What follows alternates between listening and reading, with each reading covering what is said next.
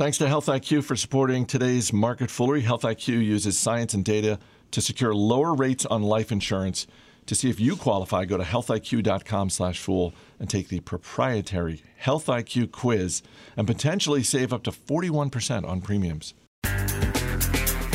It's Monday, December 30th. Welcome to Market Foolery. I'm Chris Hill. With me in studio for the first time in a very long time because she's been avoiding me. It's Shannon Jones. Thanks for being here.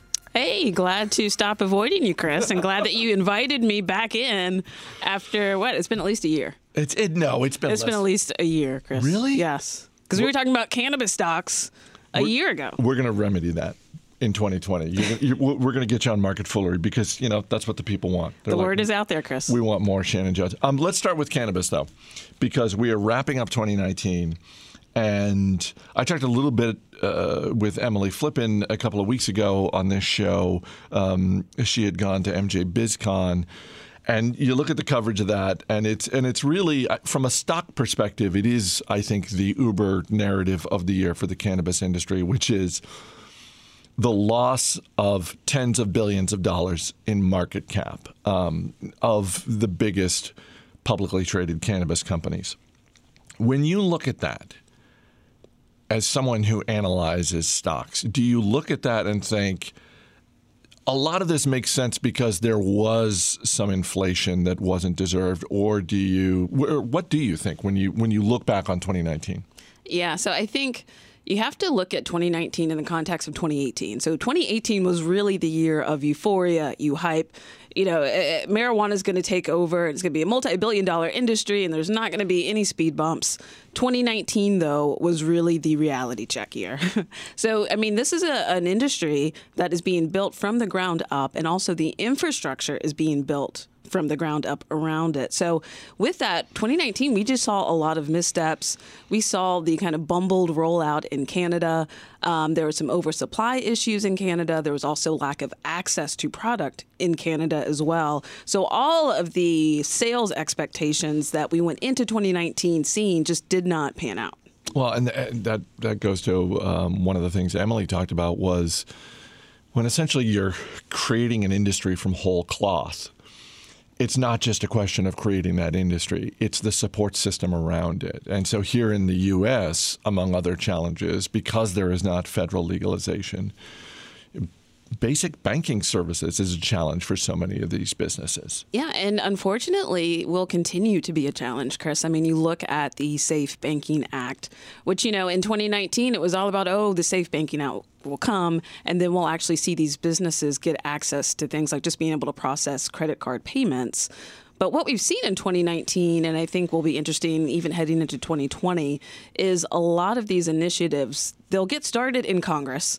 They'll pass through the House only to stall in the Senate. Of course, the Senate being controlled by the Republican majority right now. And so I, I don't see a lot of that changing as much as I would love to say, hey, in 2020, it's an election year. Things are going to be turning around, at least in terms of the, the regulation side of things on the federal level. I don't see that happening. And I think until number one, I mean, the big wild card right now is okay, with the 2020 election, who's going to get elected president. If you look across the Democratic candidates right now, all but one, of course, that being Joe Biden, actually believe that we'll see some sort of um, legalization on the federal level.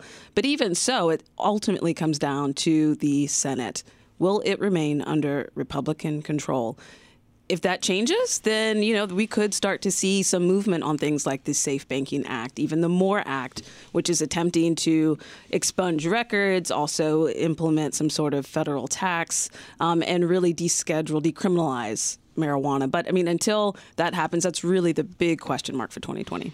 We talk every now and then about mindset uh, for investors, and it sounds increasingly like if you're looking to invest in cannabis, more so than other industries, you have to ratchet up the amount of patience that you have in terms of your expectations. Because anytime you're dealing with the number of X factors at the federal governmental level that you just laid out, then yeah, it's it. Is, I mean, when we say we like to invest for you know 5, 10, 20 years, we do It's just that ideally we're investing in companies that are also offering us some type of return in the first one to five years.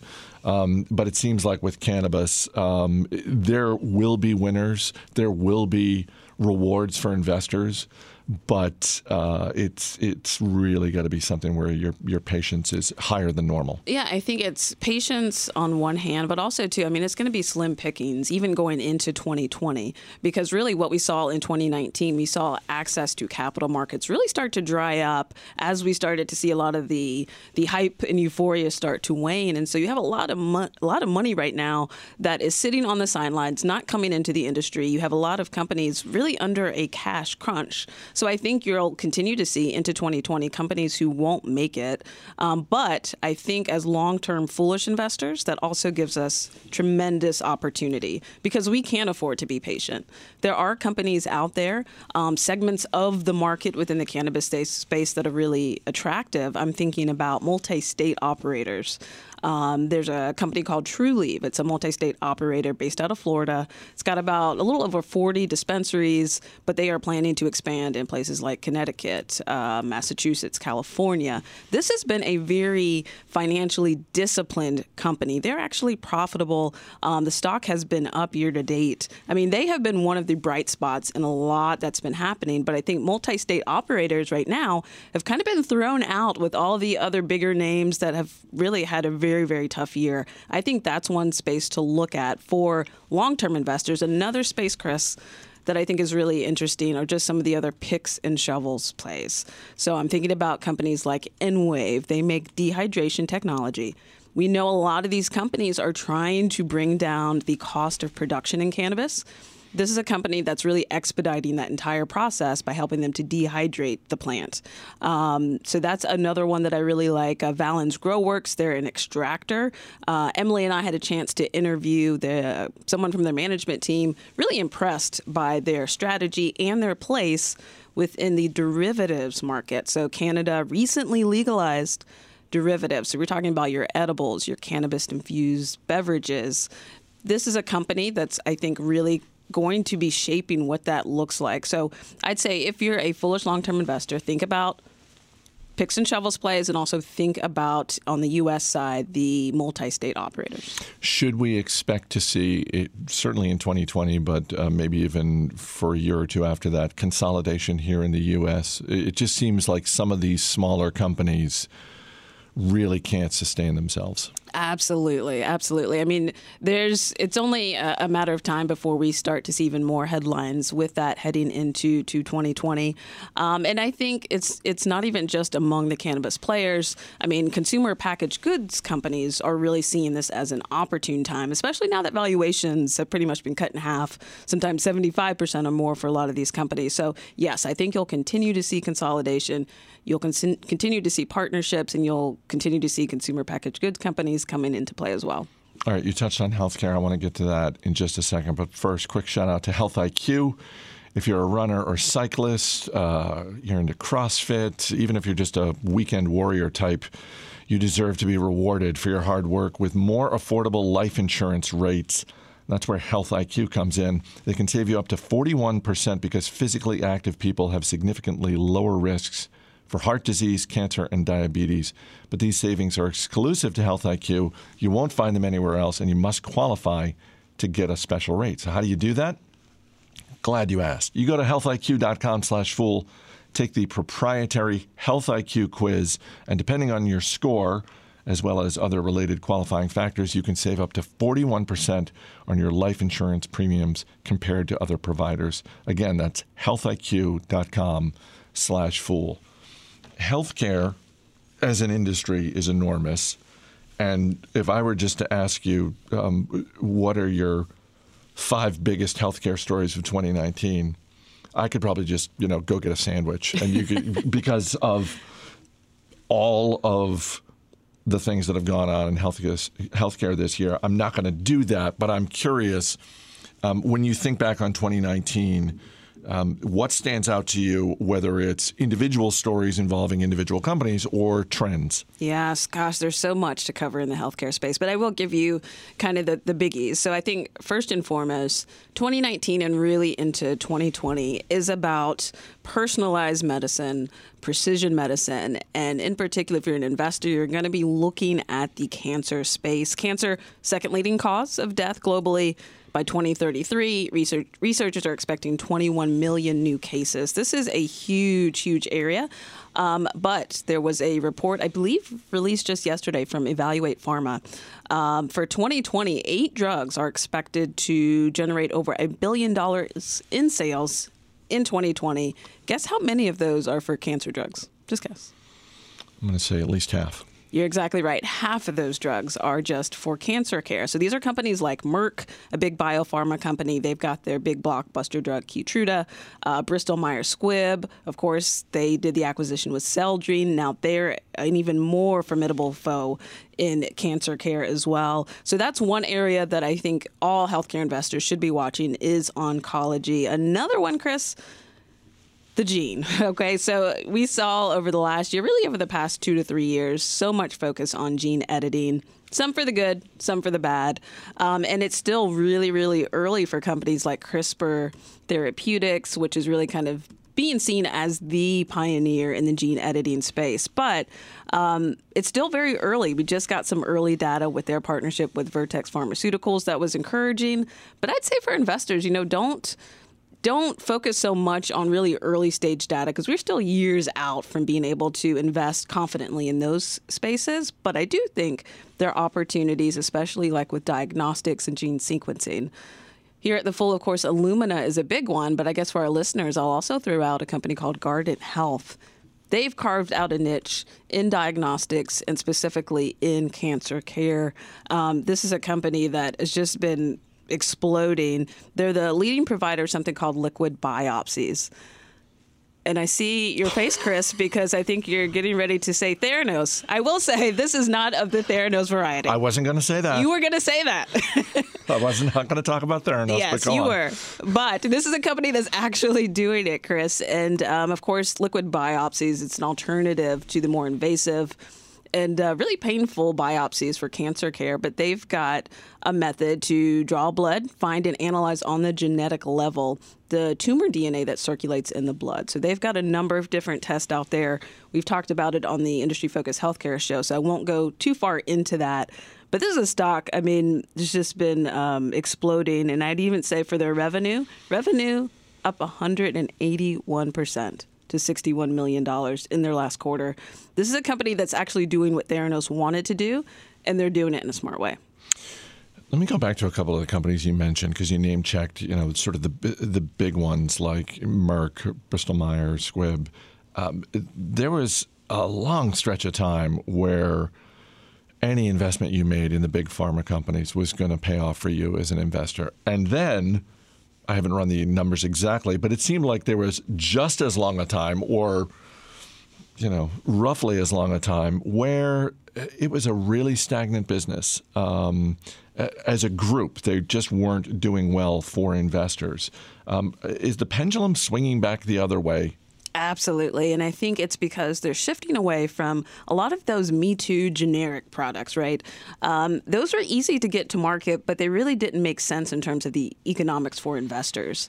But what we're seeing is the infrastructure. The FDA is really incentivizing companies to go after high unmet need areas. They're getting through their approval timelines faster. Um, they're given more exclusivity to protect them from you know competitors coming onto the market. So these companies now are shifting, or they're acquiring companies who are really focused on personalized medicine and even more so high unmet need opportunities. I'm going to put you on the spot with this. Um, for a lot of people, and I'm going to include myself in this group, um, when we're thinking about investing in any kind of drug, drug manufacturer, any kind of pharmaceutical company, um, invariably we are all faced with at some point in that process, whether we're doing the research on our own or we're working with an advisor who's sort of laying out the case for this is why you should think about investing in this stock. At some point, we are faced with trying to process what this company's relationship with the FDA is.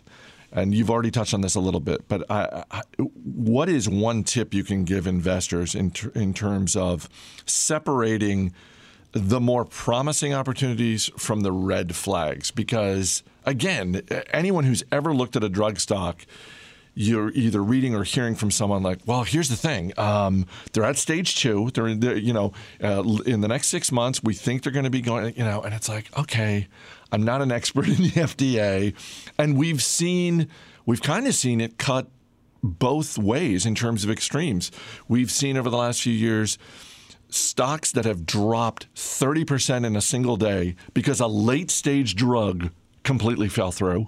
And then we've seen other stocks pop 30% because they just, you know, they made an announcement or they just made it past the first hurdle. How do you process all of this? Yeah, that's a great question and probably one not easily answered. But I will say um, it is harder to do that nowadays for a number of different reasons. Really? God, yes. I was hoping it was going to be easier.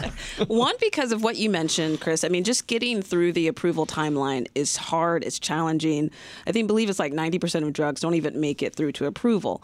But that's not the end. And what we're seeing more and more of moving forward is even if you get to approval, now your drug has to be commercially viable. People have to want to prescribe it, and patients have to want to take it, and insurers have to want to pay for it. Those are all factors that are a huge part of it. So it's really not even just the FDA. We've seen a lot of companies that have done very well, got a drug onto the market. I remember my first investment was in a company, unfortunately, um, that didn't make it in terms of the commercial viability, but they made it through to approval. So I'd say the FDA is one aspect for that. But if you're an investor in this space, what you really want to focus on even if you're not going to get into all the clinical data, which I think you should, um, but even if you're not going to focus on that, is okay, what is the market opportunity for this drug? Is this a market opportunity where the company is going to have some pricing power, get some exclusivity, either from the FDA or from their patent being um, exclusive for longer to hold off competition? And then, two, I mean, just think about it if I have to inject myself every day on my own with a needle, what's the likelihood, especially if I don't have any symptoms, what's the likelihood as a patient that they're actually going to do that is probably pretty low. So I think for everyday investors out there, just take a step back, think about what is the market opportunity. How can they price it? If you're talking about a million dollar price tag, I know payers aren't going to pay for that. Patients probably are going to take it if it's an injection. Think about it from a very practical standpoint and start there. Last thing before I let you go. Um, you're a longtime host on Industry Focus. Uh, anyone who listens to Industry Focus um, has benefited from your hosting uh, the Wednesday healthcare episode. And for those who have already listened to Industry Focus, they now know the news that you're moving on. Um, and so uh, I basically called you in here to uh, yell at you because I'm angry that you're moving on. yeah, very bittersweet, Chris. I mean, the industry focused healthcare uh, podcast every week is has really been my baby, my heart. Um, but there's a lot of things happening here at the Motley. There certainly are. And uh, uh, earlier this year, I did take on the role of director of programming for Tom Gardner's Discovery Suite of Services. And as you can imagine, that that is a full time job times two. And growing. and, and, growing. And growing so, as well. So I will say um, that doesn't mean I'll be going away anywhere. I mean, I'll hopefully be in the studio giving some updates, especially some of the more notable ones, but also too like Todd Campbell, Brian Feroldi, who have been guests. They'll also be showing up on the Industry Focus uh, podcast, just in different areas and maybe a little less frequently. All right, and I'll get you in here for Market Foolery more than once a year. We'll see. I, I won't hold my breath, Chris. Shannon Jones, always good talking to you. Always fun. As always, people on the program may have interest in the stocks they talk about, and the Motley Fool may have formal recommendations for or against. So don't buy or sell stocks based solely on what you hear. That's going to do it for this edition of Market Foolery. The show's mixed by Dan Boyd. I'm Chris Hill. Thanks for listening. We'll see you tomorrow.